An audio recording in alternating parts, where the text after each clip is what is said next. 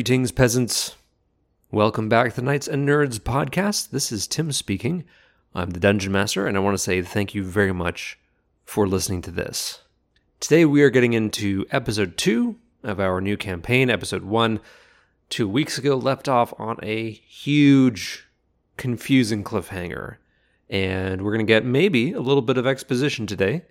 But first, I do want to also announce that next week, the 10th, we'll see the return of the original group. Not the original characters, but the original players. That would be myself, Candace, Katie, Matt, and Tom. And Tom is taking over the mantle of the DM, running a separate campaign. So he's running Tales from the Yawning Portal. Um, I am totally unfamiliar with this adventure and setting, uh, but he nails it as a dungeon master, and I'm really excited to uh, share these episodes with you because the the group dynamic has not improved at all. We are still immature and making uh, really dumb jokes, many of which I have to edit out uh, because they are just too stupid. But mo- mostly coming from me. Um, but in any case, uh, the episodes are a lot of fun, and I'm excited for everybody to meet um, the new characters that everyone's playing. It's going to be fun. So look forward to that. Uh, I will have to sort of differentiate uh, the episodes, or rather the campaigns, I should say. I'll have to differentiate the campaigns in the title so that uh, so that you know there's no there's no confusion. If someone's coming along and listening, be like, "Oh, hey, why is this a different setting, totally different story and characters all of a sudden?" It'll be obvious. So just uh, just a little heads up. And also, real quick, our Patreon is live. Uh, I've included a link in the notes here if anyone wants to take a quick look. We have a handful of patrons already, and I am exceedingly grateful and also a little blown away uh, that really anybody signed up.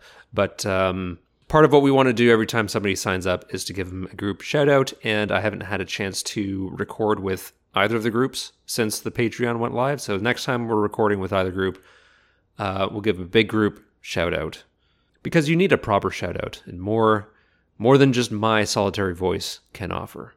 But uh, in the meantime, thank you so much. Uh, and something that I'm considering for the Patreon that isn't like necessarily a reward particular to a tier is like maybe some intermittent bonus episodes um, right now, we're doing a lot, which is in, in terms of recording, and I don't want to put too much on my plate and start to get sick of playing imaginary games. But I did get the starter set and core rulebook to the Alien role playing game from Free League. Uh, I bought that last week, and I'm very excited to um, to get into that. And I'm also equally excited at the prospect of running a a one shot with some people in the group. It promises to be very interesting and it looks like it's like high highly dangerous for player characters in that game. There's a chapter subheading called Bring Horrible Death, which I think tells you all you need to know about how dangerous it is uh, to be a player character in this world. And that, of course, is the Alien, as in like the Alien film franchise that ended after the second film, and no other films were made after that, of course. But uh, so yeah, I'm considering doing a one shot for that for uh, the Patreon, but still more of the conceptual stage at this point. Right now, what we're doing is some Q and A episodes, some campaign discussion episodes, and villain creation episodes this month, looking at the Paladin. I feel like I'm rambling a little bit about that, so sorry. Uh, I'm just excited about uh, doing that extra stuff. So if you want to check it out, you can. If you aren't interested, also equally cool. Uh, on to the next thing. I do want to say thank you to Nate the Radiant for leaving us a very kind review on iTunes. It's always nice to see that people are still sort of like finding the podcast and enjoyed it enough to take the time to leave a review. It's it's very very meaningful. So thank you very much for that. And if you are enjoying these episodes, and I hope that you are, you can really help us out by doing the same thing or just tell a friend to check us out. Yeah, other than that, I don't think I have anything else for now to announce, so let's just get back into this episode.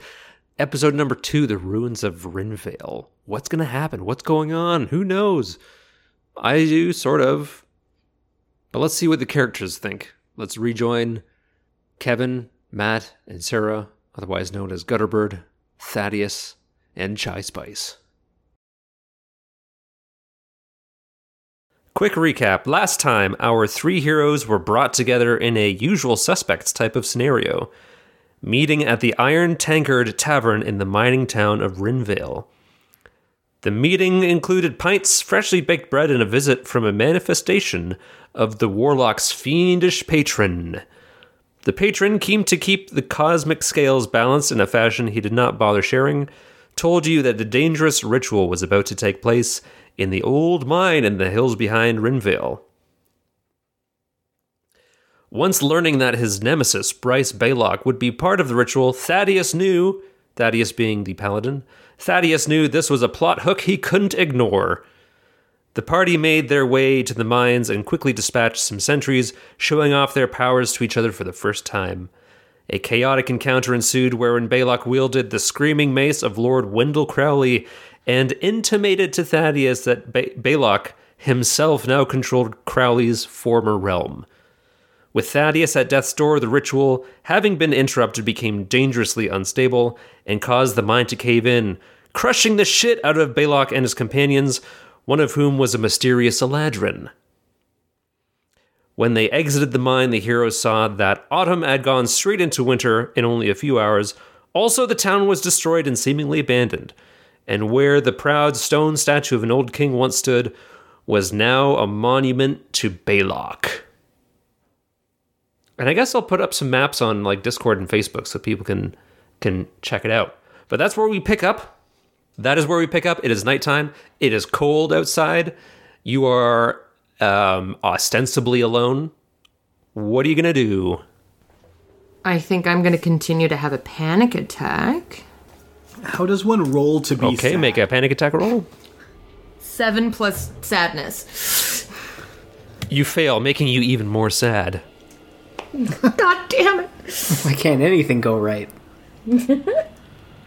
Um, I guess after a while, Thaddeus is going to regain his composure, realize it's definitely nighttime, and that we uh, should probably get ourselves to some form of shambles shelter. So we're in front of the statue. Would it looking around does it all looks kind of broken down? There isn't like any part that looks mildly more or less messed up, I guess. Um, so a bunch of the smaller buildings look like um, like they're they're very derelict. Um, you know, a lot of uh, broken doors, some some partially collapsed roofs. Um, the tavern looks okay.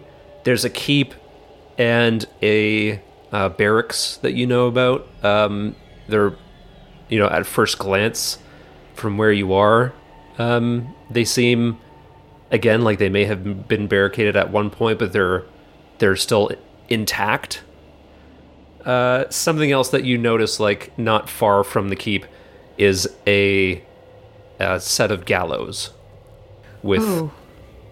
Oh, hang on. I think i wrote a description for this. Hang on a sec. Oh yeah. Here here we go. Rinvale is silent beneath a blanket of snow. The town's outer walls are damaged.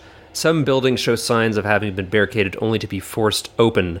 From within or from without, it's hard to tell. There's a gallows set up near the monument to Baylock, empty nooses swaying gently in the cold night air. There you go. I think I'm gonna mid obviously mid panic attack. Uh, turn to my friends and basically like we need to find shelter and we need to figure out what's going on right now. Uh, Thaddeus will steel himself, uh, turn, take in the surroundings, and say, trying to just get my accent right here. Hold Oh, on, God. bear, bear with me. Well, you start every sentence with "well." Whale. Jesus Christ! Just imagine if he ever sees a whale. Oh my God! You guys would be so confused. it seems like we need to uh, get ourselves to an advantageous position, and the keep probably has the strongest walls and the highest elevation to be able to see what's going on. I suggest we start there. I like it. Sounds good. We scuttle forward. My uh my scimitar is out and ready.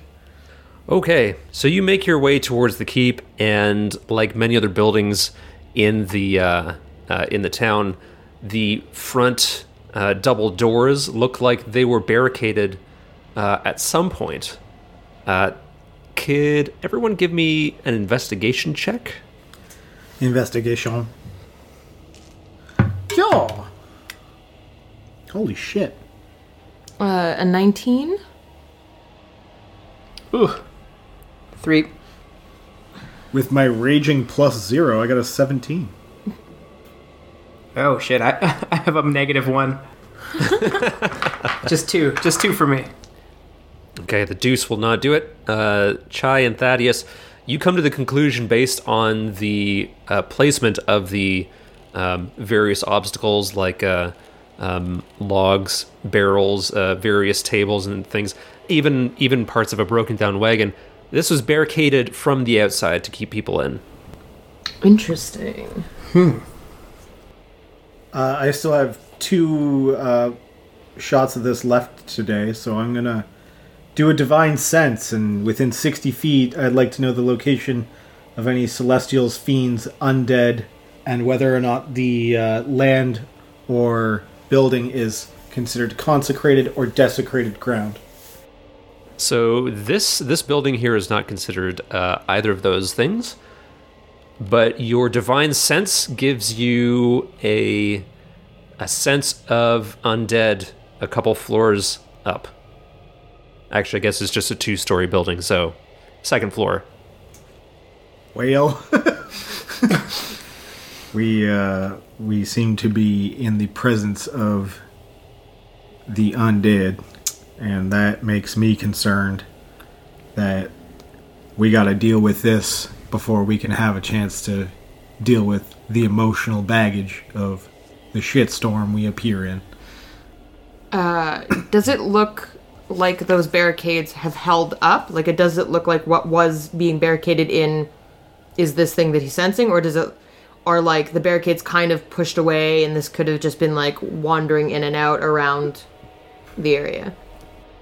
I guess with your 19, you would conclude that uh, the the barricade did not hold. So I'll relay. I was like, look, these clearly didn't hold whatever was in there. So us going anywhere else in town is also a risk. So we might as well just face this now and have the best. I concur. There's nothing. Sorry, there's nothing else going. Like you don't sense anything else anywhere, right? Yeah, it Just should also give me the number of undead, I believe, within 60 feet. I'm gonna just double, double check. I know the location of any celestial fiend or undead within 60 feet. Oh, that is not behind total cover. Ah. So I wouldn't know that these were here. That's Well, if it's open, you don't know that. Well, the information's been given. We'll just we'll just remember that for last time or for next It, time. it sneakily pe- peeked its head out the window at the exact moment. ha, suck it. yeah, you looked up and it, it was like, yeah, we scared it. we have the advantage. That's that's what my divine sense is. Is I look up. Shall we? Let's go do that thing. Let's let's do this. Uh, before we head in, Thaddeus turns to everybody and goes, I just want you to know, I'm tired. I I got I'm less tired. not much left in the tank. and he walks in. I was like, do, do you want to not? well, no, I need to. I need to get a place to sleep. Okay. All right. Well, let's let's do this shit then.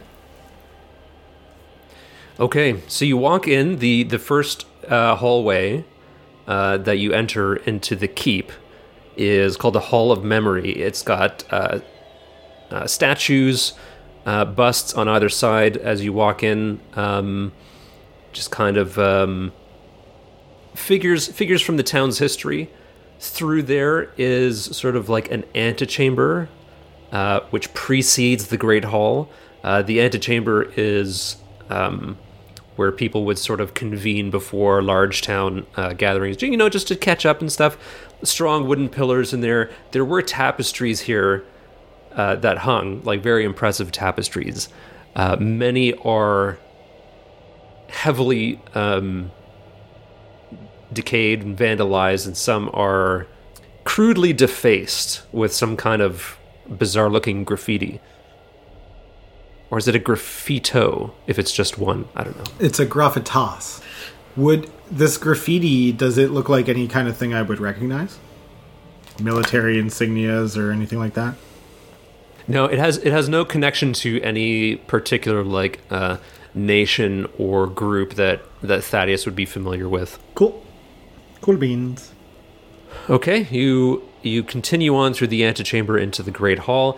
Great Hall is um, it's kind of what it sounds like. It's a hall. It's got a like a gallery, uh, so like a second floor where people can sort of stand and look down on the uh, uh, the goings on. There's two rows of, of benches on either side. There's a semicircular table at the far end where the town count, uh, town council would sit uh, and hear the uh, the plight of the townsfolk and discuss town matters. Uh, there on the left hand wall, there's a doorway and a set of stairs going up, and then on the right hand side, opposite that, there's a large uh, hearth, like a big big old fireplace, but it is cold and does not appear to have been used recently. So mostly open area, not many doors to check. Right. Uh, actually, sorry. There is a there is a door at the f- uh, at the far end of the the room behind the semicircular desk, um, which uh, you're not quite sure where that goes. Uh, Thaddeus turns to everybody and goes, uh, Matt, I suggest we check the entirety of the ground floor before we move up to where we know there to be evil. Probably a good call, and we should likely do so mildly quietly. Sure. Try to? Let's get that stealth check. Okay. Let's take a look. Stealth check from everyone. Uh, Uh, that is a nat 20. Got a nine. I wild shape into smoke. I got eleven.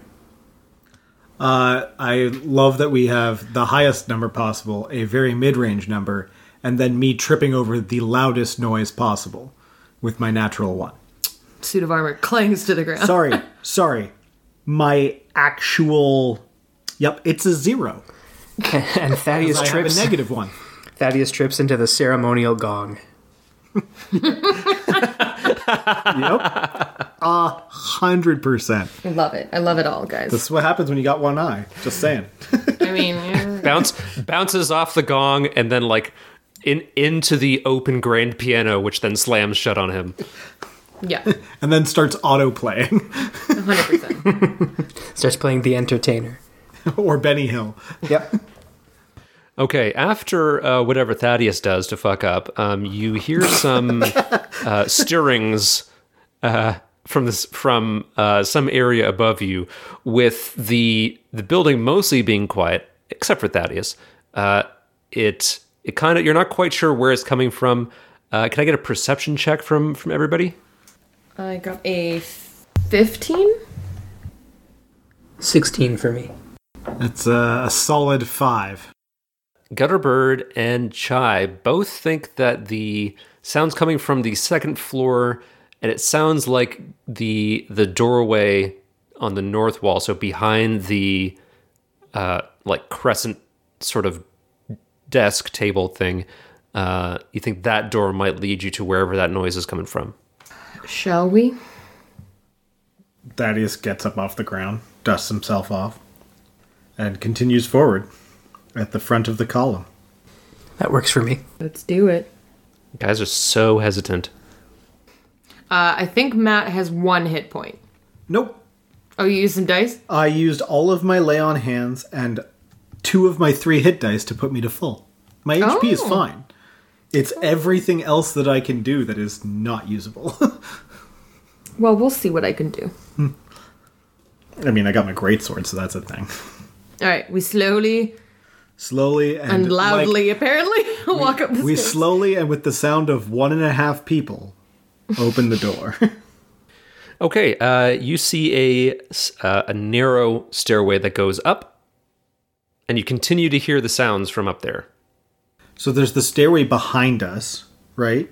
That's in more of the open. And then there's the narrow stairway behind the door, correct? Yes. Okay, so the the staircases kind of make a V. Um, with, I guess if I could just piggyback off of um, the recent perception checks, uh, you think the stairway opposite the hearth would just lead up to the gallery. Okay. Then let's mosey. Uh yeah, Thaddeus will start to go up the stairs. Can I check to see if there's anything about these stairs that would just be absolutely terrible for me to encounter? Like a false step, the uh like I don't want to fall through them and create an obstacle that impedes my friends and or gets me trapped and murdered, that sort of thing. Uh, and how, how are you going to go about investigating that? Uh, with my super amazing human eyes. All right, you can make a mean- perception check. Like, they know I'm coming, so I can make a little bit of noise. I'll tap each step with my sword before I step on it. Oh, okay, good. Yeah, so they're they're all very step like. Okay. No mimics masquerading as a step. Oh God. What have other DMs done to you? Nothing. It's all my Horrible things. It's all my ideas to do to my players. anyway, moving up Oh. the stairs. Oh God. Yeah, you keep tapping a step. You're like, mm-hmm, step. Do it again. Mm-hmm, step. Yep. Another step. At the top of the stairwell, there uh, stairway, there's another door, um, a wooden door. Obviously, the uh, the source of the noise now clear to you. You know something on the other side that is sort of pounding on the other side of the door, trying to get through.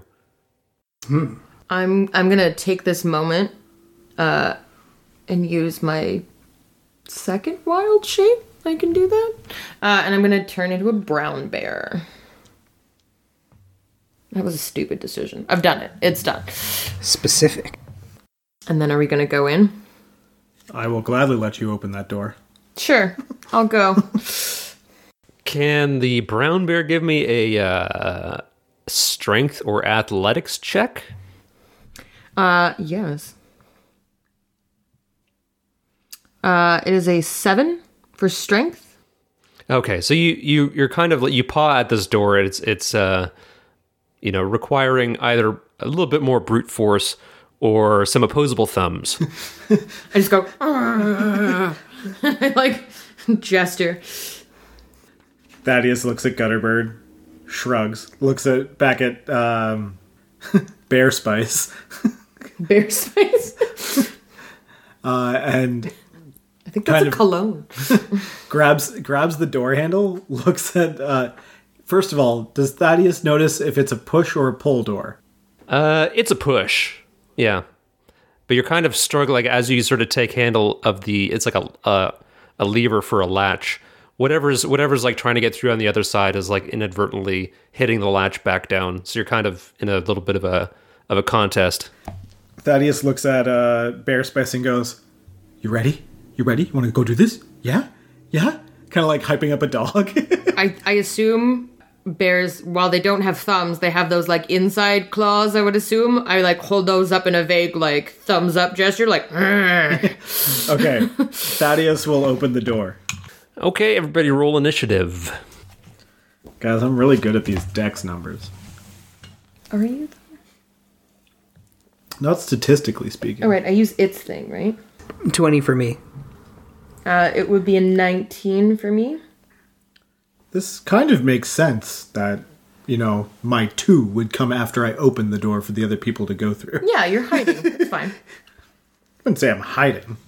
You're just doing like a, just sta standing there going, after you. Right this way, no them. Kevin, you said you got a 20? Yep. You are up first. As the door swings open, it kind of knocks back these two two humanoid forms like in in the darkness. Actually, do you guys have a light source? I have dark vision. I was under the impression the entire town was on fire. and it is our light source. I will, I'm going to assume somebody's holding a torch. Um, uh, I've opened the door. I may as well have the torch. Yeah. All right. Uh, you see two rotting corpses standing upright. They're glassy looking eyes, not really seeing you, but you know that they know that you're there. They've, they've clocked us with their blindness. There's two of them. What are you going to do? I've been watching a lot of Buffy lately. So I would like to use my crossbow and aim it preferably at the. Oh, wait. No, Buffy's the wrong source of inspiration. Anyways, I aim for a for a headshot on the the the one from the left. On the left rather. I got a 16. Yes, at this close range, it's it's hard to miss these these flesh bags. So roll your damage. Uh, 1. Plus your dexterity modifier, I believe. 3. Your crossbow bolt kind of uh, it's sort of like a glancing hit, like kind of goes goes through the arm a little bit.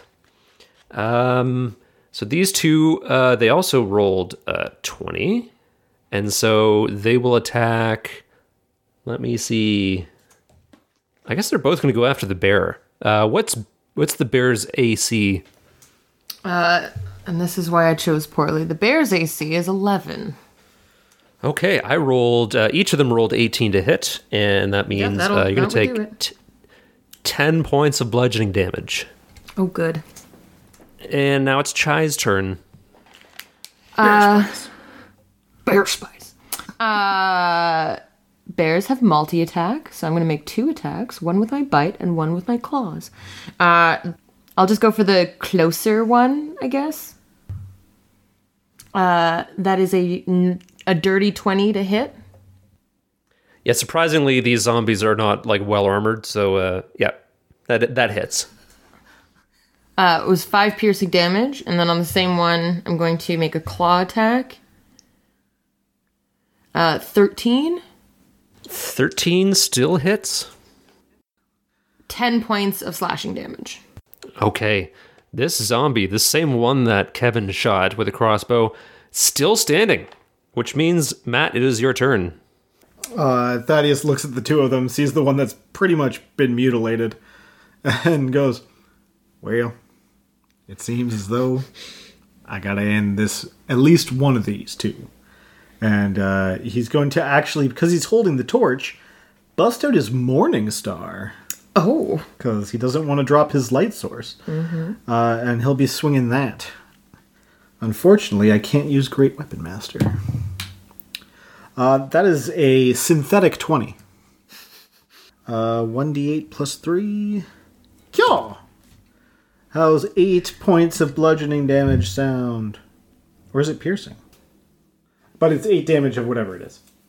Okay, now I have to see if undead fortitude will keep the zombie standing. And I rolled a 13, which is the number, uh, so the zombie is still standing. Yeah, that's. I am now just gonna stand up in its business and go, What you gonna do? Act a fool! All right, Kevin, we're back to you. I think I'm gonna get um, perhaps a little, a little dexterous here, and I'm gonna pull out my my dagger and see if I can go for uh, a kill shot on this heavily damaged undead character we're dealing with here. All right, throw that knife, knife style. So 17. Oh, yeah, easily. Easily hits. So I have a one plus two, so that is going to be uh, obviously three. Um, undead fortitude. Uh, the zombie is still on his feet, technically at one hit point. You son of a bitch. Roll low. Um, now one will attack Bear and one will attack Thaddeus. Boo. What's uh, Thaddeus's armor class? 16. Okay, so both attacks miss. And we're back to Chai. I'm going. I guess I'm just gonna try and fucking knock this bitch down. Uh, okay, so multi attack. Uh, I'm gonna use bite first on the one that keeps not dying. Uh, 18 plus 5, 23 to hit. Yeah, yeah, that's that's that's fine. It'll do. Uh, and then seven points of piercing damage. Is it down now, finally? So I had to roll okay seven, so it's five plus the damage taken. I had to roll a twelve. I rolled a two, so this zombie crumbles into a pile of rancid flesh. Thank you, Jesus. Next, I'm going to move my second attack to the, the claw attack to the other one. Uh, 22 to hit. The claw. Yeah, that's fine. That'll do go. it. Uh, that is. Math is hard. Uh, the 15 points of slashing damage. Wow, wow, wow, wow. Um, very, very heavy hit. He's he's standing though. Um, Thaddeus, what you got? Is it do how do you feel about the idea of flanking? The concept? Or the stake? Grant, granting advantage on attacks. Are you talking to the bear or to me? Both. Yes, I'm good with flanking, so go ahead and flank. All right, so uh, Thaddeus will flank around to the other side behind the zombie and try to use his Morning Star still so he can see what he's doing to uh, essentially baseball the skull off of this goon. Uh, 15 to hit? That'll do it. I rolled atrociously. Ooh, but max damage, 11 points. Okay, so undead fortitude. I have to roll 16 or higher, Math. and I rolled a 14. It's another very much. Uh, I was gonna say a dead zombie. But that doesn't doesn't make much sense. He's squished. You pulped him. looking around, do we see any more bad news? Because I do have uh, the fact that um, my ability to reduce uh, an enemy to zero hit points gives me an attack for my bonus action. I'm looking around, making sure we're clear. Okay, so you you take a quick scan of the room. Uh, this is like a sort of like a, a circular landing area, and there are five doors, um, sort of like s- spread around, and there's a different name um, on like etched uh, into little placard on each door. You do hear motion coming from one room um, with the name uh, Talbot on it. Uh, I will move to Talbot and open the door Okay. if I have movement that allows. Uh, yeah. I mean, you only really took a, few steps to get behind that zombie. So you you cross like the maybe 10, 15 feet. You open the door to the uh, this office. It's it's got a, like one wall with um, some some haphazard bookshelves. There's a, a, a like a bureau and a desk, and beside the uh, the desk is a another zombie and a skeleton standing near a window, which is broken and sort of. This Uh, is the one. This Yeah. is probably the one that gave you the little look see. We scared the flesh off of one of them. Oh, I will close the door.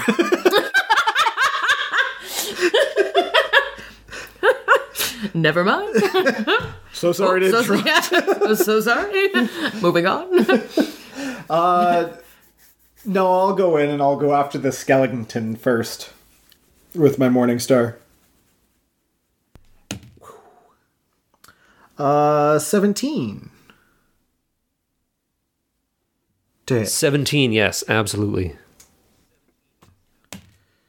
Uh, and 9 points of piercing damage. Damn it, I wish it was bludgeoning. Break them bones.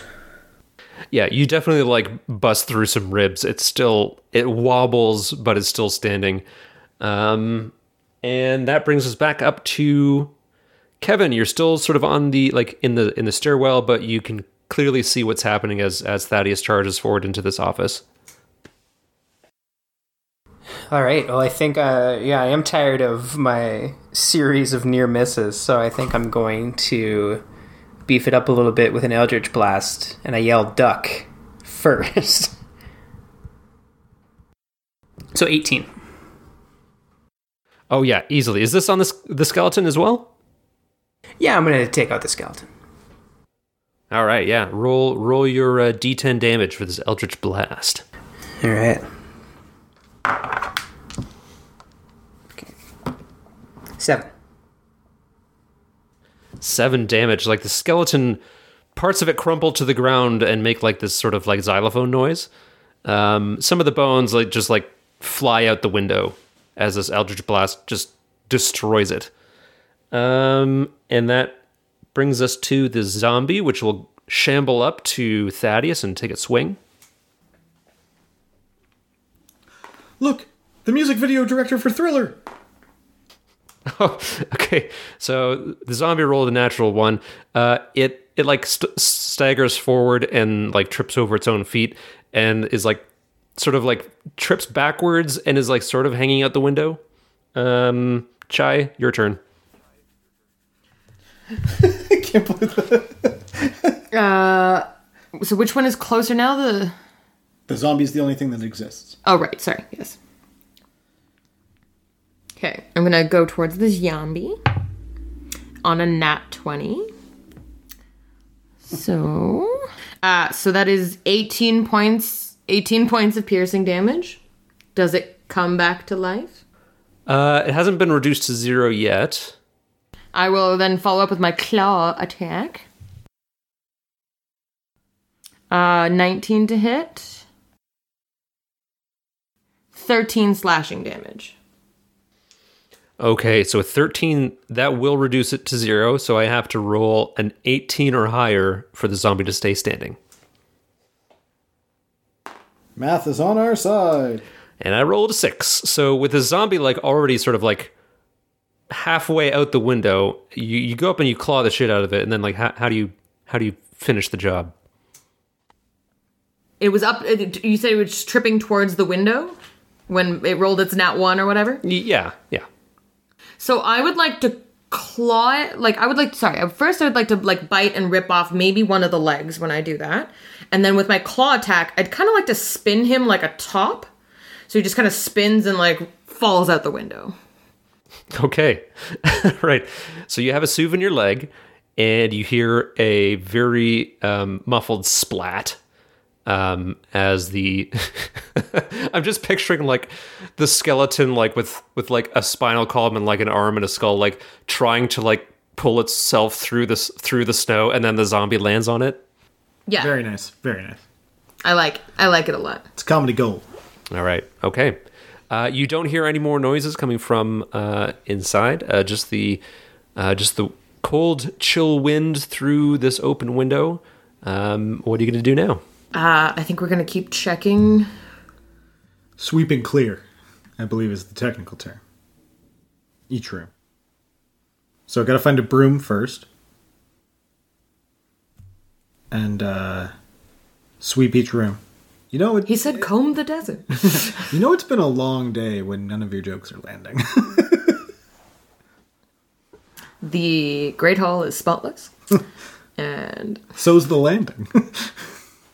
Um, yeah, I think we're just gonna check, make sure there's no other zombies around, and then the room that looks the best to fortify. I think we should spend the night in. As we're checking these, what other names do we see on the offices? Okay. Uh, good question. So these are the five the the offices of the five um, council members for Rinvale. So there's uh, Talbot. That's the office that you're in. Harcombe, uh, Grieva, Orelic, and Corin. I guess you could give me a uh, a quick history check, and I can tell you the significance of any of these. Histoire. A mighty, mighty seven. All right. Uh, so you, you basically know that these are like the city councilors. Uh, you know that the the Talbots and the Harcombes, they're two families that co-own the mine in the town. Okay, so if I were looking for like essentially I'd be looking for either potentially uh, resources of any kind, like money, uh, information, that sort of thing. Paperwork denoting what could have possibly happened here, all that jazz. Okay. Uh, if if you or anyone else is like sort of looking through the offices for some kind of account of of With my giant bare hands, I'm, like- I'm doing I'm doing filing. Well, Tiny half moon spectacle oh yeah, and I've got one of those like brimmed like green like visors. visors. Yeah, I find it. It just fits perfectly. Um, I would, um, if you're looking for, hmm, hmm, hmm, hmm. um, yeah, per, uh, is it perception or investigation? That would be like looking for,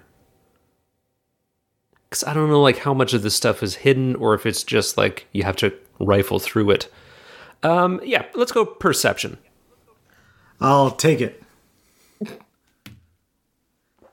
I found paper. Just I don't I- even know I if you did find paper. I might be illiterate. I I rolled a I rolled a natural one and I have a plus one. I rolled a two. I'm you know what? I'm done rolling today. You guys take it from here. I'm gonna have a nap. that is just going to bed. that one's done. Anyone else? Dice jail. It's it's it's rolled a couple. Uh, I'll roll a perception check. If there was no immediate threat, I would have dropped bear at this point. Uh, that is a 23. much better. Woo woo woo. Okay. Um, Chai, you find a. Uh, so first of all, most of the offices look like they're not like well kept. Um, a lot of the books have sort of been The zombies didn't keep good house? no, no, they're terrible guests. Ugh, the they, they actually did. It's just Thaddeus looking for things. Just yeah, left Thaddeus everything actually around. fucked it all up. You find a uh, a hidden compartment in Talbot's desk. Uh, containing, let me see, 50 gold pieces. oh, shit. There's a finely crafted. There's a finely crafted dagger that has the Talbot uh, crest uh, on the on the pommel. So that is a plus one dagger. It's not magical, but it's a plus one to hit and damage dagger. And there is a journal with like it's got some ink stains um, on part of it, as it looked like it was sort of put away in a panic. Uh, if you're going to leaf through it, you would glean that at some point, the nobles and the the wealthy townsfolk um, were paying paying the town guard to keep them safe in the barracks, and that this greatly angered the uh, the townsfolk because they were left to fend for themselves. I think Chai's still mild anxiety attack, really confused. I think she just needs to rest and and then in the morning there's going to be a serious talk with everybody. Yeah, that that tracks. Thaddeus is like halfway to unconsciousness I for sleepy. I can take the first watch if we want to do like a staggered thing so we don't all die while we sleep. As an Eladrin, do you actually Maybe. do you actually sleep at all, or do you just meditate? No, I just like lightly meditate for 4 hours. So like I just have to like rest my eyes for 4 hours to get my quote long rest. Cool. Uh, yeah. So regain hit points and half your expended hit die Spell slots. And spell slots, Wow. spell slots, and wild shapes and whatnots. Oh, uh, I definitely wake up from my meditation as winter. Ooh, okay. So describe winter for us in terms of like appearance and personality. Yeah, so winter is definitely uh she's still chai spice. I mean, you can still have some spice in the holiday seasons. Definitely a little bit more somber, like a, a quietness, a stillness, like more of like definitely like definitely a sadness, especially with what has gone on and what she fears for basically um has happened.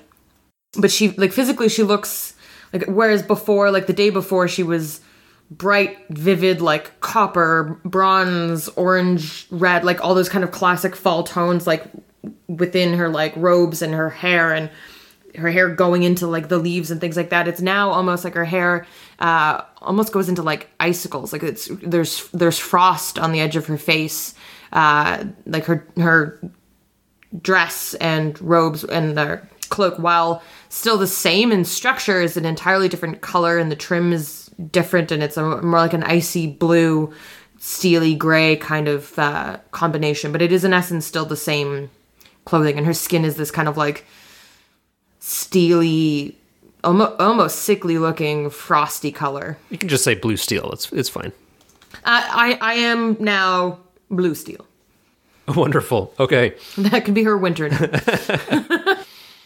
Okay. Um, so with with Gutterbird taking the third watch, um, you're coming up to sort of like the end of this uh, rest period, and you're you know you're feeling more um, alert still. I guess trying to get a handle on things. With the other two sort of still dozing, I'd actually try. I, I guess you do you stay up because you just meditate, right? yeah i just meditate Okay. When uh, when Gutterbird is I is Gut- I'm confused with the watching. At the end of the long rest, um, you you guys are are rising uh, from you know uh, relieved to have not been disturbed through the night. Uh, I would like for everybody to make a perception check uh, as you're sort of you know just shaking off the morning groggies. I got a 23. I'm pretty sure that was Matt getting a 1, but I don't know. That's my third natural one today. Yeah, Matt's Matt's rolling rolling I got a 12. Uh, so Chai, uh, at some point, like when everyone's sort of just sort of, you know, getting themselves together uh, in preparation for whatever you're planning to do, uh, like you notice that there's no real like sunlight outside. It's still exceedingly gray, as though it's still dusk, uh, even though this would be a time when there's morning. So that's it's just intensely gray, gloomy skies, which is super depressing. I don't know if you find comfort in that being a winter now, but regardless of all that, uh, you do hear a an alarmed yell from somewhere elsewhere in the town. Uh, I will immediately kind of try and get the other two up really quickly. And I, but while they're getting up, I'm going to run towards a window where I've got still some cover. Like I'm not immediately seen, but I'm going to try and hear and look and pinpoint where the scream is coming from. So if you're in the keep, you would think it would be somewhere um, to the, I guess, southwest from where you are. Like towards the windmilly area, Yeah, in that general south of the direction. library. in that general direction, yeah. Okay. Uh, then I will try and get these guys up as fast as possible and say we need to go figure out who else is here. And they might have answers for us. How high is the second floor? It's pretty high, man. There's snow. you got a zombie to break your fall. Exactly. No, I I will be up and uh, Thaddeus will be up and ready to rock. Uh, Kevin, what's what's Gutterbird making of this sudden development? Uh, I, I am. Uh, I approach it with trepidation, but uh, you know we're in this now, so let's go. Let's go figure some stuff out. Don't need this stupid torch anymore. I got my great sword out and I'm down the stairs. Okay, um, so as as you exit the keep, you know perhaps you stop for a moment to see if there's any other uh, sounds that you hear, but there's no like it was just sort of like one alarmed cry out, very uh, muffled and you know not a huge distance away, but uh, no other signs at this particular moment. So how how are you going to go about trying to pinpoint this? Judging by the angle of the moon and the sun, I'd say it's at the bottom of the ocean. Did you roll another nat one? What are you rolling? What are you doing there? Just based on my nat one from earlier. Hmm. I guess with hearing nothing else, I would likely still just try and go towards the general area that I think it came from. Like I think I'm still walking in essence out of the keep towards the library and like down and seeing if I hear anything out like just seeing if I hear anything out like actively perceiving basically trying to hear see anything anything different than what we noticed before any other sounds things like that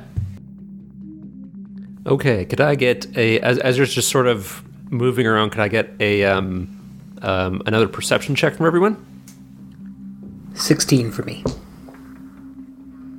got a 9 13. oh look at you coming up in the world Found them double digits finally. Yeah. Okay. So you're you're sort of making your way through through the town. Um, you know, Walking fast? being being quiet. Walk. I was literally just going to say, are we going downtown? we are that's the sad part Somebody go back and get on that Steinway. oh wait, Thaddeus Thaddeus fucked it up. yeah Uh, Gutterbird detects the, like the smell of smoke, and you notice like a faint faint wisp of smoke coming from the chimney on the library. Definitely going to head towards the library if uh, that's been pointed out to me. yeah Right. same here As as you're going in, uh, Gutterbird would see with his 16 perception, um, and probably not too difficult to spot for the others in the party as well. Uh, recent footprints in like the doors to the library are open. Two sets of footprints, um, you know, going through the snow. Um, the library is like it's not huge. There's one sort of um, open semicircular room that has a lot of bookshelves um, and like stacks in in the middle of the room.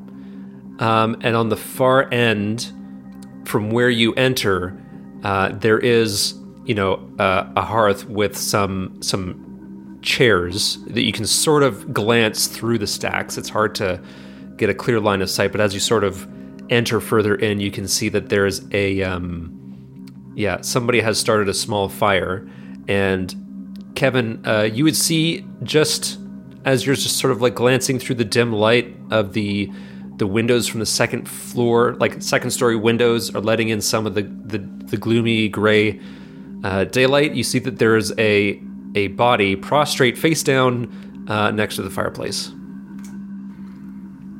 Hmm. And it's just Gutterbird that sees us Well, I mean, I'm assuming that he he would probably be uh, you know relaying this, but you know if you're all just clumped up, then yeah, you'd all see it. Just Scooby Dooing on the windowsill. Yeah. I think my priority would be trying to get, like, check for. Uh, we saw two footprints, two sets of footprints. I would check as I approach, like, scanning, but I want to get to this person and see if they're alive and try and help if I can. Uh, so Chai, you're rushing up. You see that there's a like a small, uh, well, I guess you see a dagger like buried in the in the base of this. Um, actually, hang on. Let me double check my notes. Base of the what? Anus. Bookshelf. It's the anus, yeah. The base of the bookshelf. They were. It was rickety. It was like Yeah, shifting trying a bit. They were, just, actually, they were literally just trying to shim it. Good thing we got ourselves a nice, finely crafted one. We can swap it out. Sorry, yeah, that's that's what I was uh, that's what I was reading. I got confused. I was reading my notes about the finely crafted dagger. Uh, this looks like blunt, like a blunt blow to the back of the head, but this poor chap, unfortunately, is deceased. I will rummage through his pockets, see if there's any anything well of value, but also like I'm trying to figure out what's going on. So if there's any, uh, if he happens to have like a detailed history, just like kicking around his pockets, that would be lovely. How many other ways in and out are there? Because if two footprints went in, we heard a scream. I want to make sure that the other person's either staying in there or we know where they went. Oh yeah.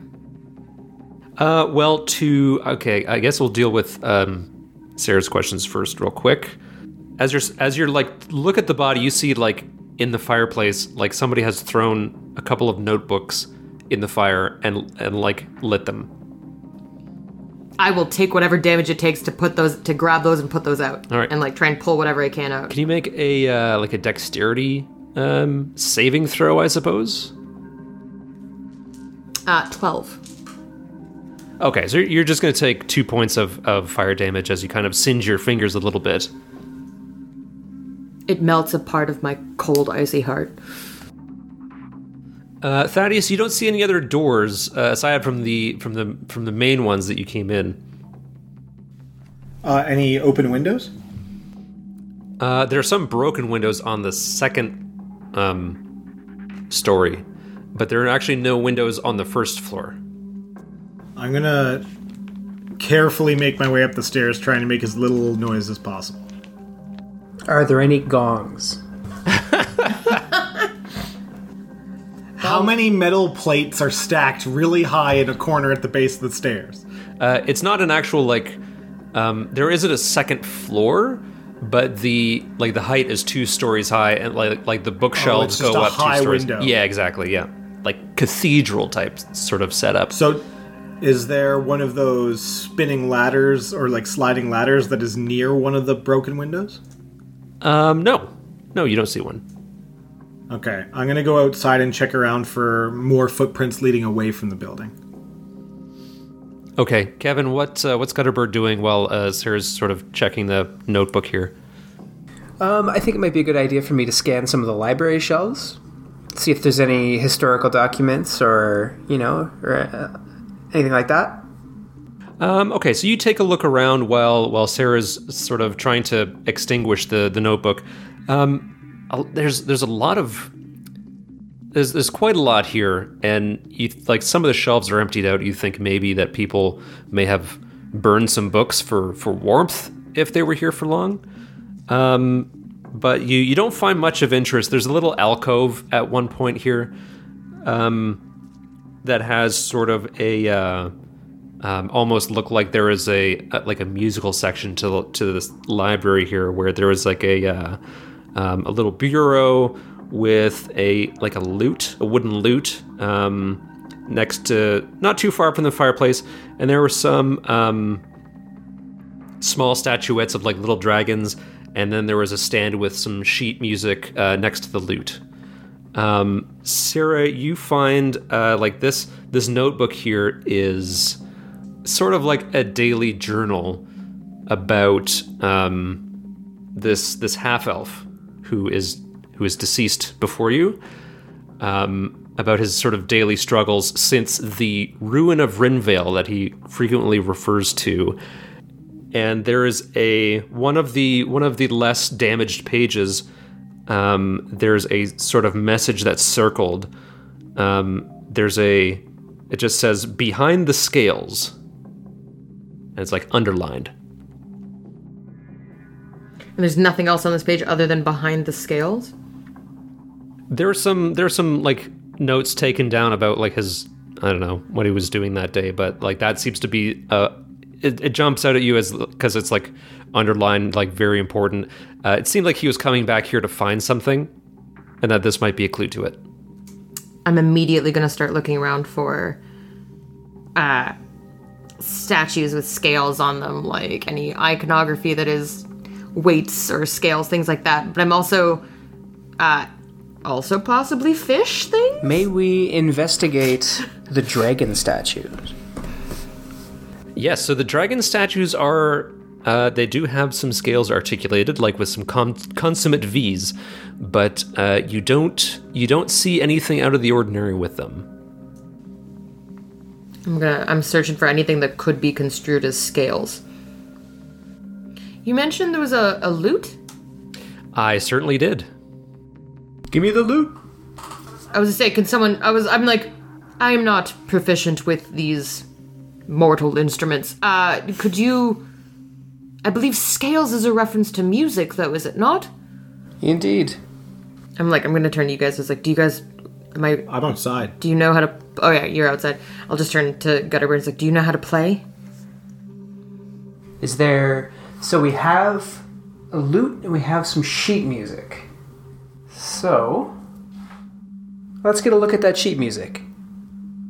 Okay, so you you leaf through that sheet music, and you see that there on one of the pages, uh, very cons- um uh, somewhat conspicuously, is the title of a book on a uh, a neighboring bookshelf that you that you sort of uh, can can easily find thanks to the organizational prow- powers of the Dewey Decimal System.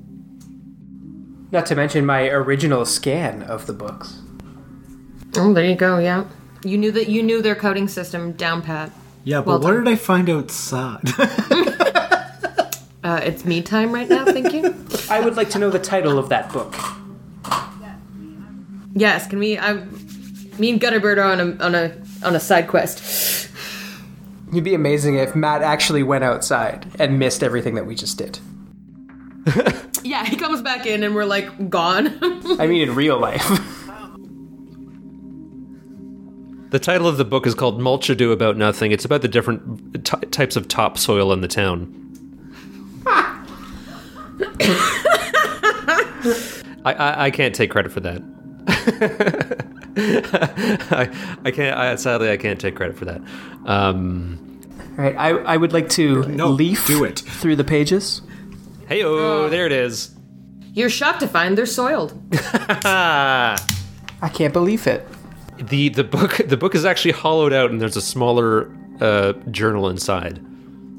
We're gonna do a we're gonna just gonna do a little shift over to uh, Thaddeus, who's standing outside. Can Thaddeus give me a perception check? These have been going super well for you so far tonight, Matt. I have to say. Yeah, nailing it. 12. You're standing there, sort of just like looking around, and just out of the corner of your, your eye, you see someone like darting past you, running back out into the out of the library.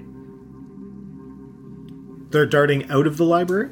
Yes, like right right by you, like almost within arm's reach, just like trying to tr- just trying to sneak on right past you. Uh, I will extend the great sword out in front of them with the flat facing them as kind of like a gate. And just as I'm trying to impede their path, I'll be like, whoa now. Hold up there. We gotta talk. Okay, so you you spin around and you hold out your um, you hold out your great sword as an obstacle, uh, and you see yourself staring face to face with a um, human female, like maybe about uh, ten years your junior. Uh, she looks terrified, just absolutely terrified, and she holds up her hands as if like you know she's panting heavily, like "Don't hurt me," and she says. Uh, you know, I thought I thought you were one of those one of those things that I had to hide in the library when when they attacked my friend, and I I just had to get out. Now, if you come back inside the library, me and my friends can take care of you. We can look after you and make sure that no harm comes to you. And she she's again still very scared. She's like she she asks you like breathlessly, "How do I know I can I can trust you and your friends?" Uh, so, having seen the bludgeoning death wound on the person inside, and not hearing any noises come out of the library to alert me to the potential of more of those creatures in there, Thaddeus is of the belief that this uh, young lady killed that guy and is just trying to make sure that she's not lying to him and putting up a facade. So, is there. Uh, would I be able to make an insight check to make sure that she's not being uh, dishonest with me? Oh sure, yeah, roll away. Uh, so now I get my natural 20. I mean, this might be important. There's there's something that she's not telling you. Yeah, I, I kind of figured as much. Um, You can tell she's genuinely scared, but uh, they're definitely not entirely forthcoming. Thaddeus will put the sword down. Like, he'll actually, like, put the sword into the ground so that it stands upright and is not in his hands whatsoever. And uh, he looks to her and he says, Now, young lady, you and I both know there's something you're not telling me. Now, I understand being scared, especially in the presence of death. But my friends and I, we are here as people looking to ensure the safety of others and make sure that we are not going to dole out any unjust hurt on any on anyone. We are here to make sure that we are keeping things right. And uh, if you don't believe that, then maybe you just need to have a little bit more faith. And I kind of gesture towards uh, the holy symbol, the fact that I'm not net like I'm not dressed. I'm not dressed like a thug. I'm dressed like a military man, and I'm trying to lean on the fact that I'm well, not as well kept as I used to be. I'm not here to. I'm not disheveled like a merc. I'm more of a. I'm I'm looking a little bit more upstanding. And she says, "Okay, okay. I, I, I can see, I can see that you are seeing through me. I had, I had to do it. I had to do it. He is a, he, he's a pretender.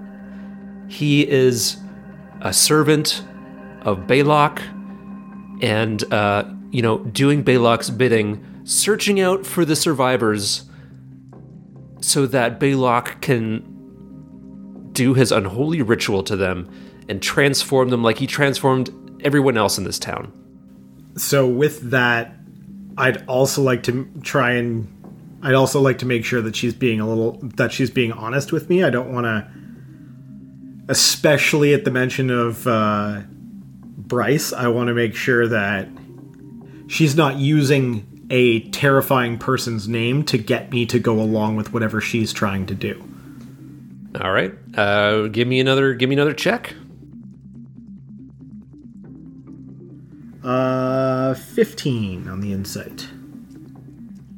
Uh, you're deeply conflicted. Something is stopping you from buying this story like whole cloth. I'm going to say to her then, uh, I suggest if this has anything to do with that individual, then we best keep you close. And I gesture back towards inside the library. Okay. Um, before that happens, you hear another another voice call out. Step away from her quickly! Thaddeus, you glance over and you see two dwarves, one of whom you recognize as a, a wearier, thinner looking Grimnar from the tavern. Then the first thing I'm going to do is I'm going to put my foot in her chest and knock her to the ground. Okay, That way she can't get anywhere quick. uh, make an attack roll. Actually, you know what? We're going to do this with- in initiative proper. So if you can roll initiative, please. Ooh, not terrible. I'm assuming this is happening while we're still searching and we're not hearing any of this. Well, I mean, uh, Gutterbird is probably playing scales. It's true. Playing some hot cross buns. Uh, yeah, h- how'd you do on your initiative? Uh, 13. Okay, all right, yeah. You are going first. Um, make make an attack roll against this um, this uh, female who is half your weight and unarmored. This child. Hey, I don't like being lied to, I mean, that's fair. especially about Bryce. uh, I'm assuming I'm not proficient in this, so only 17. And is the intent like to to knock her prone? I'm just trying to put her on her back and put my like essentially I want to put a really high kick into her chest, put her on her back and then just stand with my weight keeping her down, not like I'm not looking to hurt her in any capacity. I want her off her feet and stuck where she is. Cuz I haven't really moved, so my sword is still within arm's reach. Very smoothly, you you you're able to knock her down, and she is um, not going anywhere, and she is like sort of like putting a show on to struggle, but she's um, she can see with the two dwarves now that she's clearly uh, outmatched. And with the other two inside, sort of hearing this commotion, what what are the two of you going to do, Kevin? You've just found this um, secret journal, and then there's a commotion from outside. So so what uh, what are you gonna what are you gonna do? Well, I think it'd be nice to go check in on the co- on the commotion, and I think, uh, insofar as the uh, in what I'll be doing with the sheet music, is I'd like to to maybe roll it up and tuck it inside my my cloak just in case. yeah, I'll probably pocket the the hidden book I found, uh, and then I will immediately go outside as well. Scimitar out. Okay, so you so you reconvene outside and you see a familiar dwarf uh, and an unfamiliar dwarf and this uh, struggling woman who is pinned to the ground by Thaddeus, who stands stands over her triumphantly.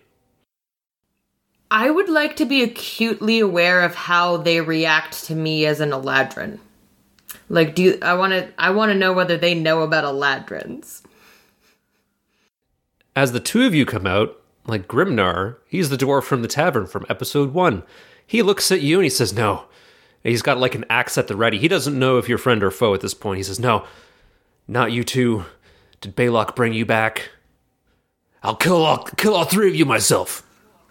Uh, Thaddeus's immediate reaction is Grimnar.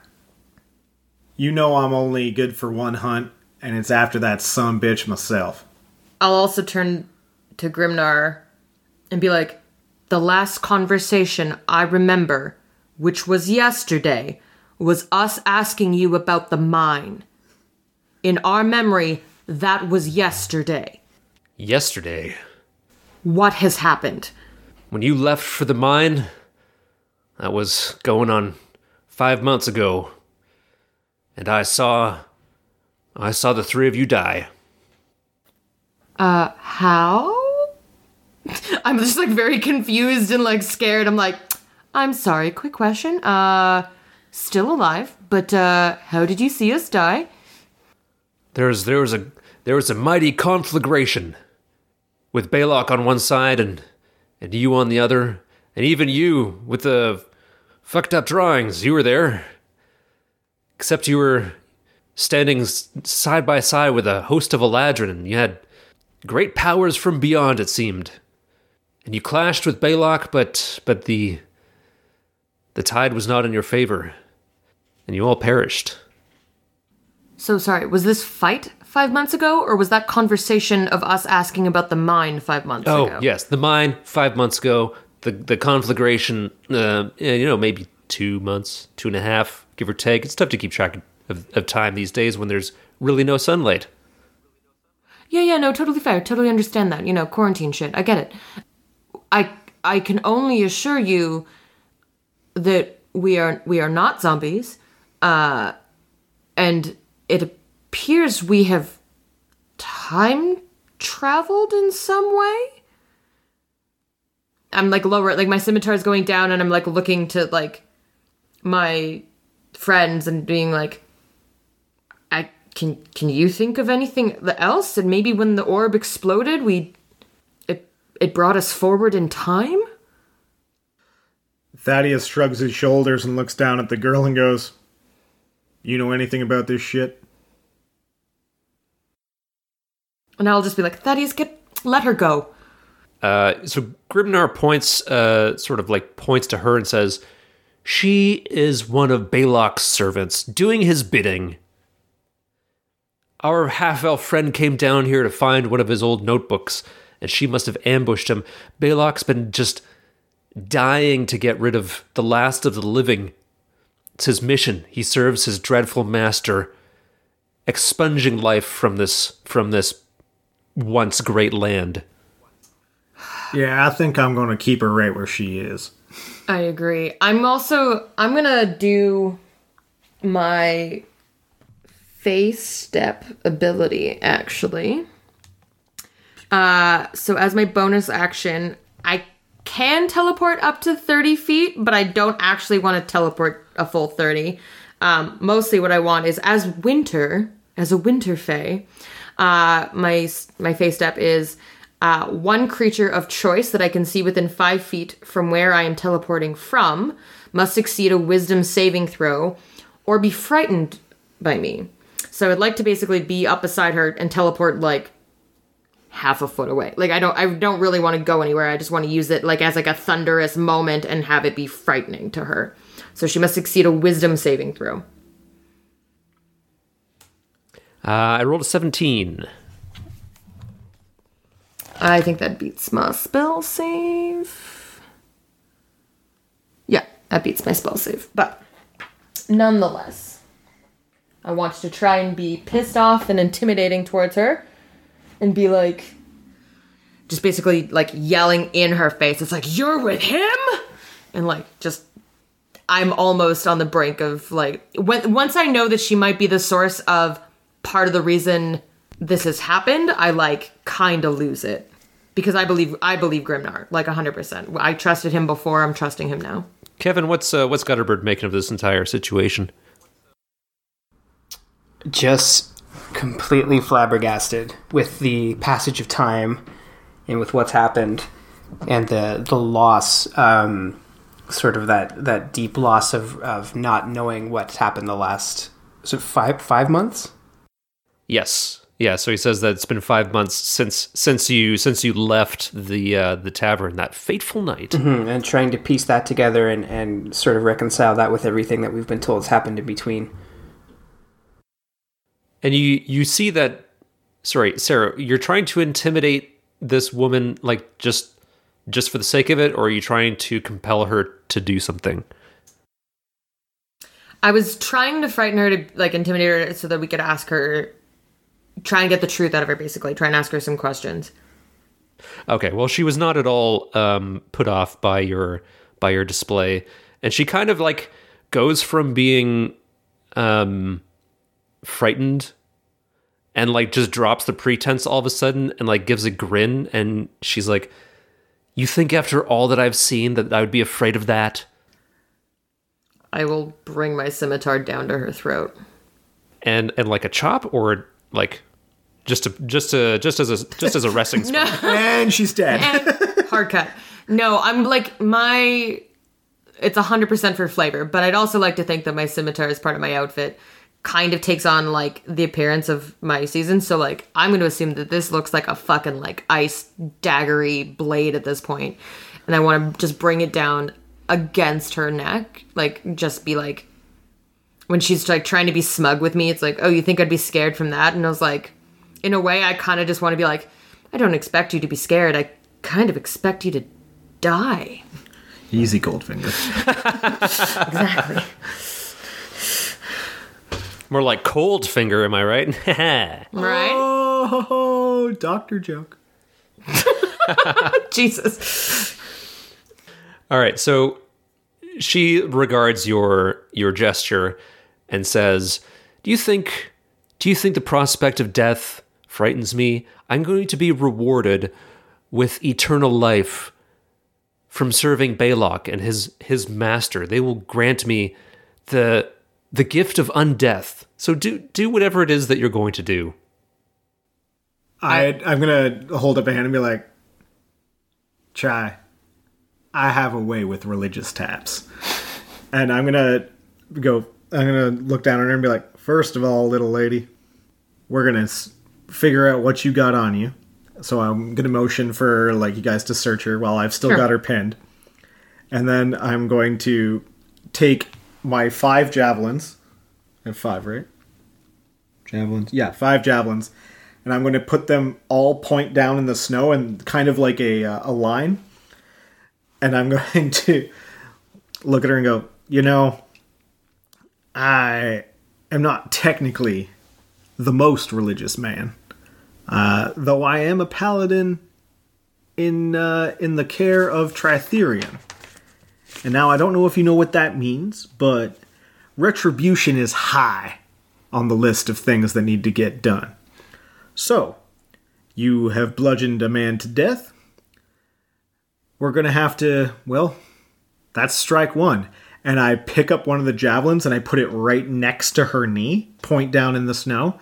I go, so we're, we'll probably start there. Uh, and I kind of just list. Uh, you, lied to a man, of, man of the cloth. That's strike number two. That's probably going to be the shoulder at least.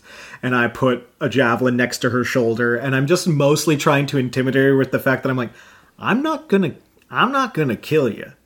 I'm gonna make you wish I had. Is kind of the point that I'm getting at with her. And I'm just gonna kind of lead into the idea of you should tell me what you know, so that way you don't have to suffer as long as you you don't have to needlessly suffer because they'll probably give you a quick death I'm looking at drawing out everything and then probably not killing you. The the dwarf standing next to Grimnar nods. He says, "Yes, this is taking too long." She says, "I've told you everything that you need to know. That you will fail, you will die, you will become a mindless slave to Balok and to his master, and there's nothing that you can do about it." All right, one goes through the knee. Just putting a javelin straight through the knee. And I'm going to follow, Thaddeus is going to follow that up with I have lost more than you could fathom a human being has to lose. In the mere prospect of that man's name. So, you will tell me what happened here, why you want to continue what happened here, and I might make it so that you can walk again. We're going for that hard intimidation line to just be like, "You, I'm not playing around anymore." She she is you know very much uh, distressed by the javelin in the knee and the the sort of the sort of painful howls trans like just transmute into this sort of manic laughter and then she speaks this this word that is just loaded with with potent like loaded with magical potency and she looks at chai and um and you and she says flee and you both need to make a wisdom saving throw I believe this is a is this a charm effect? um this is command No. Yeah, I was just looking at the spell card. I'm like, no, it's not. Wisdom saving throw? yes please Uh, how does a nat 20 turn into a 24 sound? You just got to be so flashy, having a higher wisdom modifier than me. Oh, did you also get a nat 20? also crit. I'm just kind of sitting there. and I'm like, little lady, you ain't got shit here.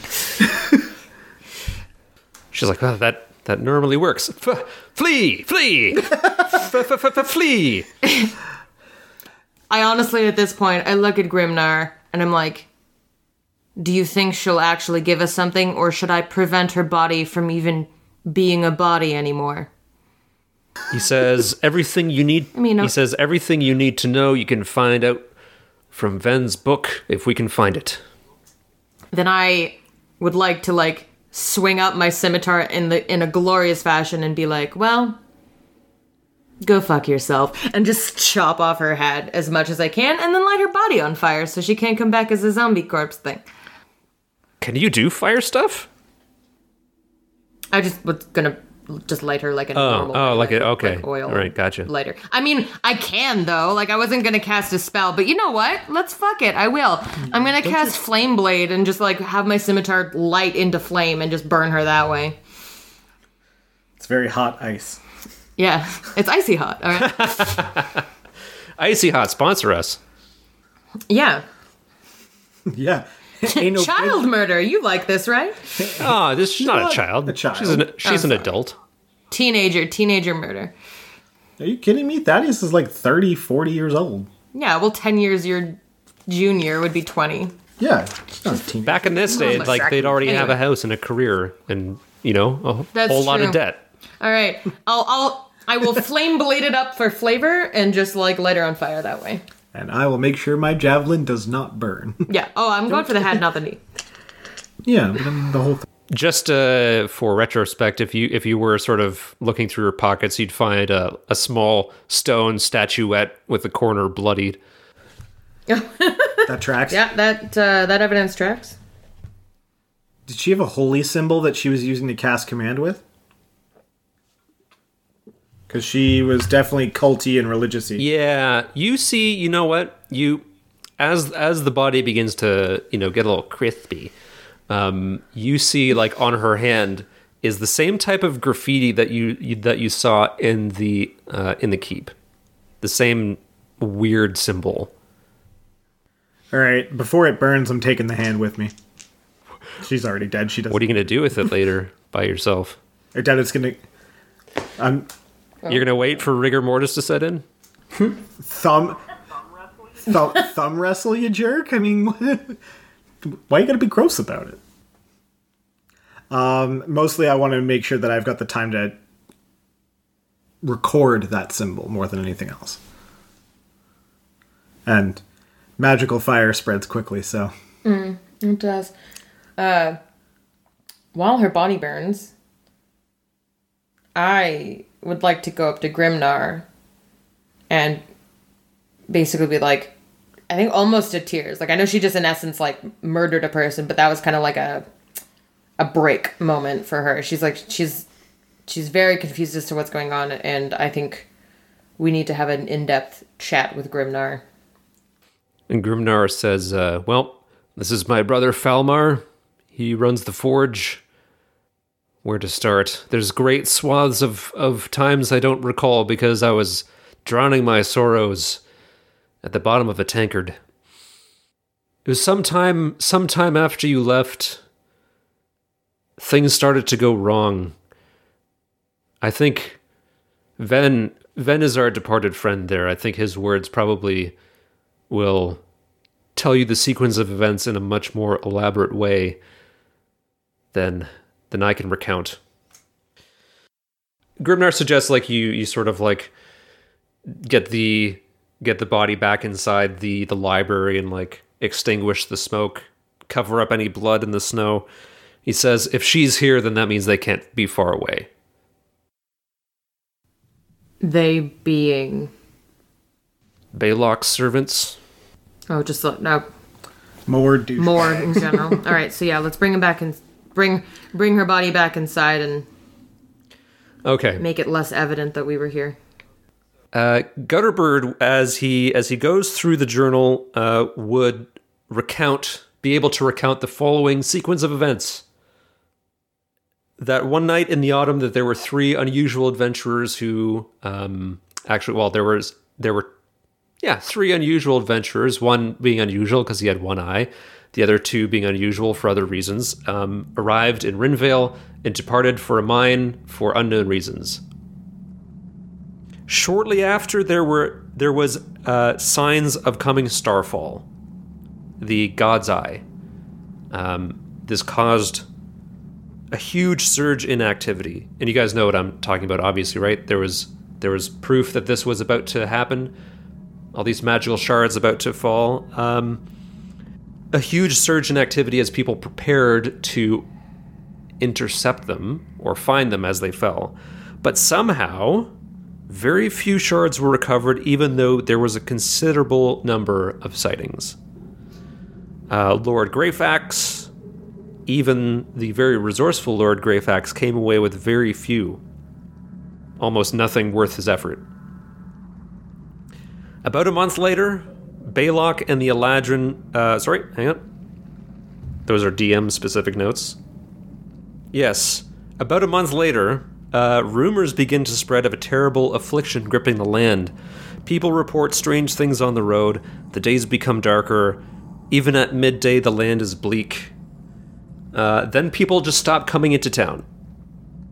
Merchants who are supposed to deliver food and supplies don't arrive. There's no correspondence from, from outside the town. There's no word from anyone in the rest of Silverhold. Baylock arrives at Rinvale at the head of an undead host, wielding a skull mace, and his armor is aglow with glowing magical shards. He lays siege to the city and uses his new power. Um, sorry, he lays siege to the city, along with his undead and some peculiar-looking Eladrin uh, also are with him. Ven also notes that the wealthier residents of the town barricade themselves inside the keep, uh, paying the sheriff and the town guard to protect them against uh, the outside threat, and eventually paying them protect them, uh, paying them to protect them against the rest of Rinvale, who are angered at being left to fend for themselves. One day, the townsfolk uh, amass in such a number that the town guard give up defending the, the, the barracks and they go in to confront the nobles within the barracks, only to find that they've been somehow transformed. And chaos ensues as the undead blight that was in a self imposed isolation surge into the town, and the residents are now fighting an enemy from outside and from within. Some take refuge at the church and believe that they are safe, but Balok, still being mortal and not undead, casually strolls onto the Hallowed and sets the church on fire. Ven records that he flees to safety with the help of Grimnar and his brother um, Falnar. They get some people out by the river, with the rest of the, the town essentially captive to, to Balok, who eventually um, breaks through the gates with ease during the chaos.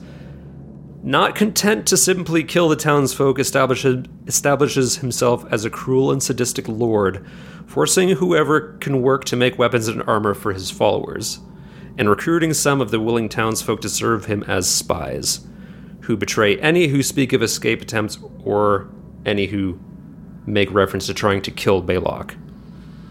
He sets up a gallows and hangs anyone that his spies report on. He forces local craftsmen to make a monument of him, throwing the old one into the river. Ven also notes that from outside the town he sees a resistance army arrive, led by the three unlikely heroes.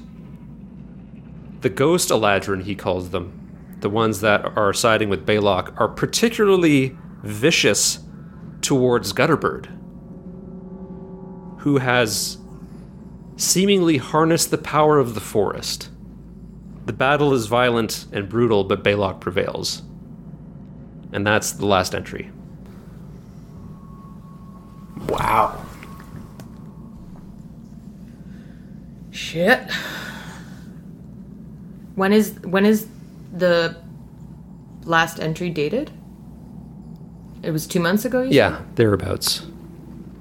And Grimnar would say, since then we've just been hiding out in in the mine and staying on the move outside the hills. You know, we we're always looking for any anyone else who's hiding out in the hills to, to see if we can offer them safe refuge. And we thought one day that uh, we'd be able to save her. And he points to the to the to the body. He says, "But someone saw her go off in the company of, of Balok, and that was that was that. We knew she wasn't one of us anymore. Thaddeus uh, looks to Grimnar, and he's gone from he's gone from being a curious-minded adventurer and a worried, uh, like a worried religious paladin, and he's gone full military now. Uh, and he goes, "What of uh, what of Greyfax? Any any note of?" reinforcements, anything coming from from there, from the capital? We we don't dare wander these lands. It's hard enough just staying alive day to day. So there's been no mention from any of these individuals that you've either captured, killed, fended off, whatever. They've made no mention of any extra information on trying to take other provinces or motions in which this army may have gone. The last the last sign we had from the outside world was when was when you three showed up, and we thought maybe that was the the, the turning of the tide. But anytime we run into these servants, they just speak of of that, uh, and he sort of points to the severed hand. He says they call it the red sun and the red stars. Whatever it is, that's what Balok serves. Would Thaddeus have any idea of what that's that title for the symbol would mean? Um, no, it sounds pretty generic, as though someone just kind of came up with it Okay. in a hurry. Chai's gonna turn to Gutterbird, be like, "This, we haven't really had a chance to catch up on things, but it's clear you have someone assisting you with your powers. Would it. Do you have any idea what this could be? This control of the forests that you would have? I think I'm as I may be as shocked as you are, having, you know, spent most of my time um, having my, you know, whatever power I have is is seemingly, you know, supplied and supplied and taken away as as needed by my by my uh, my my patron. Um, so the the idea of me having sort of a, a well of power that's rooted in something more natural um, as opposed to the more you know some, something more natural and, and seemingly positive compared to the the nefarious source of my my my current what little current power I have. So I'm I'm like you know that's all running through my head as I shrug in your direction. Potent shrug. Um, I I have to ask who. I'm taking a Grimnar now. Who who was with us in this army? Was it was it other Eladrin? Was it other townsfolk? Was it who who all was there? I'm also like wanting to know, but Chai's also secretly trying to find out if maybe some of her family and loved ones are now dead.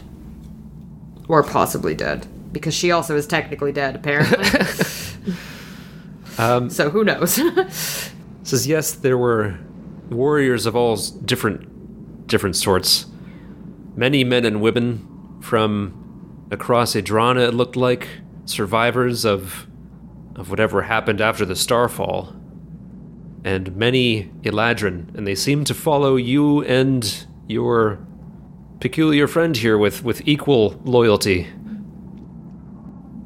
I'll just look at Gutterbird. I'm like, interesting. And I, I I'm kind of like gonna lean into Gutterbird. It's like, I feel as though we need to have a real conversation, with with with more than just shrugs. And that's me like kind of like leaning in and whispering to him. So that conversation will have to wait because before anyone else can say anything further, you hear the sound of hooves clanging metal coming from somewhere else close by.